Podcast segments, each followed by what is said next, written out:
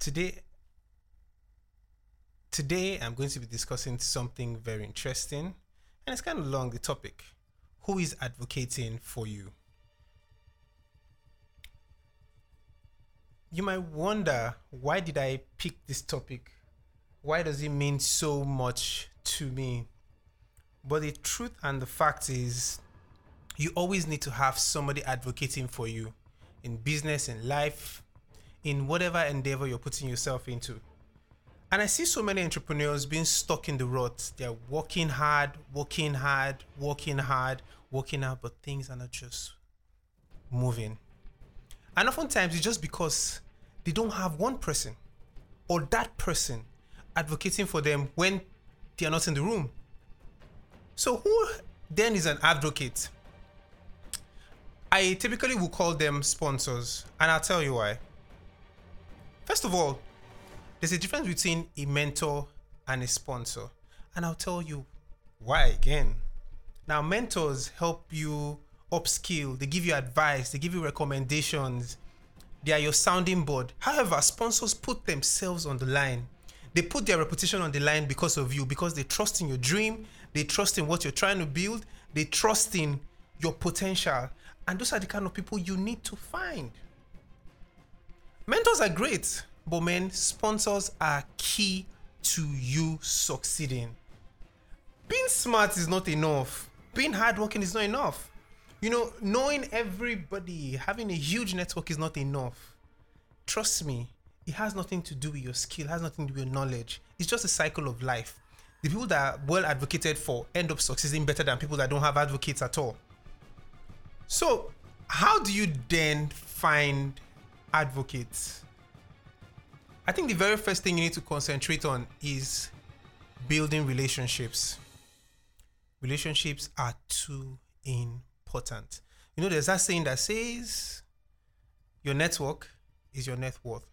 It's real, it's not cliche, it's a real deal. The people that constitute your network will determine how well you're going to do when troubles come. And in that your network, you have sponsors, you have mentors, you have acquaintances, you have friends, but you need a strong network. So, one, find good relationships, build good relationships. But let me add a caveat there. Before you look for these people, these advocates, you need to start with yourself. Advocate for yourself. Nobody sells a bad product, right? Nobody sells a spoiled rotten product, they'll think you're crazy. And you don't expect a sponsor or an advocate or even a mentor to, to think about you if you're rotten. Hmm? So, build yourself, be good at your job, speak for yourself. I mean, it's not pride, it's just showing that you know your stuff. It's just showing that you are what you're metal. So when I see people say, when I hear people say, oh, you know, I don't want to ask questions or I don't want to say anything because I don't want people to think I'm proud what? Who's going to be proud of your work if not you?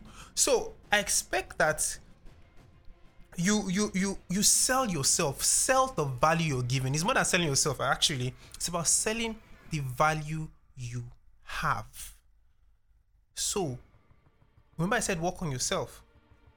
Ask questions. There's a book called The Art of Powerful Questions. It's amazing. Ask questions because questions actually tend to show you show people different perspectives show you different perspective and make people see that you are actually smart up there.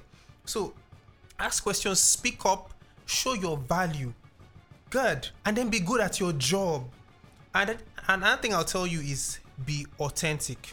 Like people see through the facade. People know the fake people and people know the people that know their stuff that are doing the job or the work genuinely. You don't expect someone to advocate for you and you're not authentic.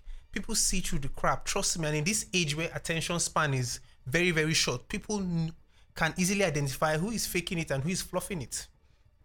Yeah.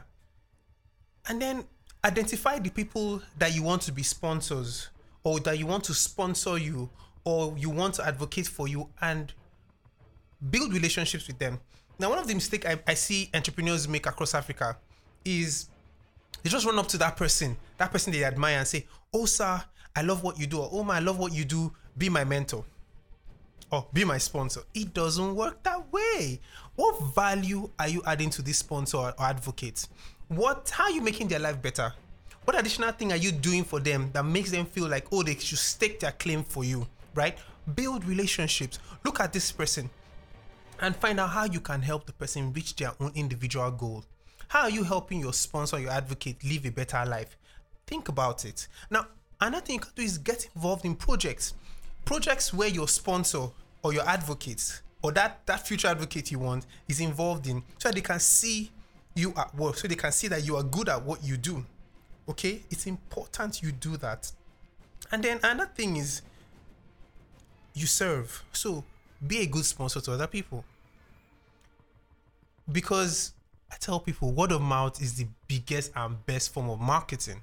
So imagine if you sponsor people and they talk about how good you are. Somebody else, a bigger sponsor, will probably take interest in you. So it's more than just hard work, it's more than just knowledge. It is about the people that are speaking about you when you're not in the room.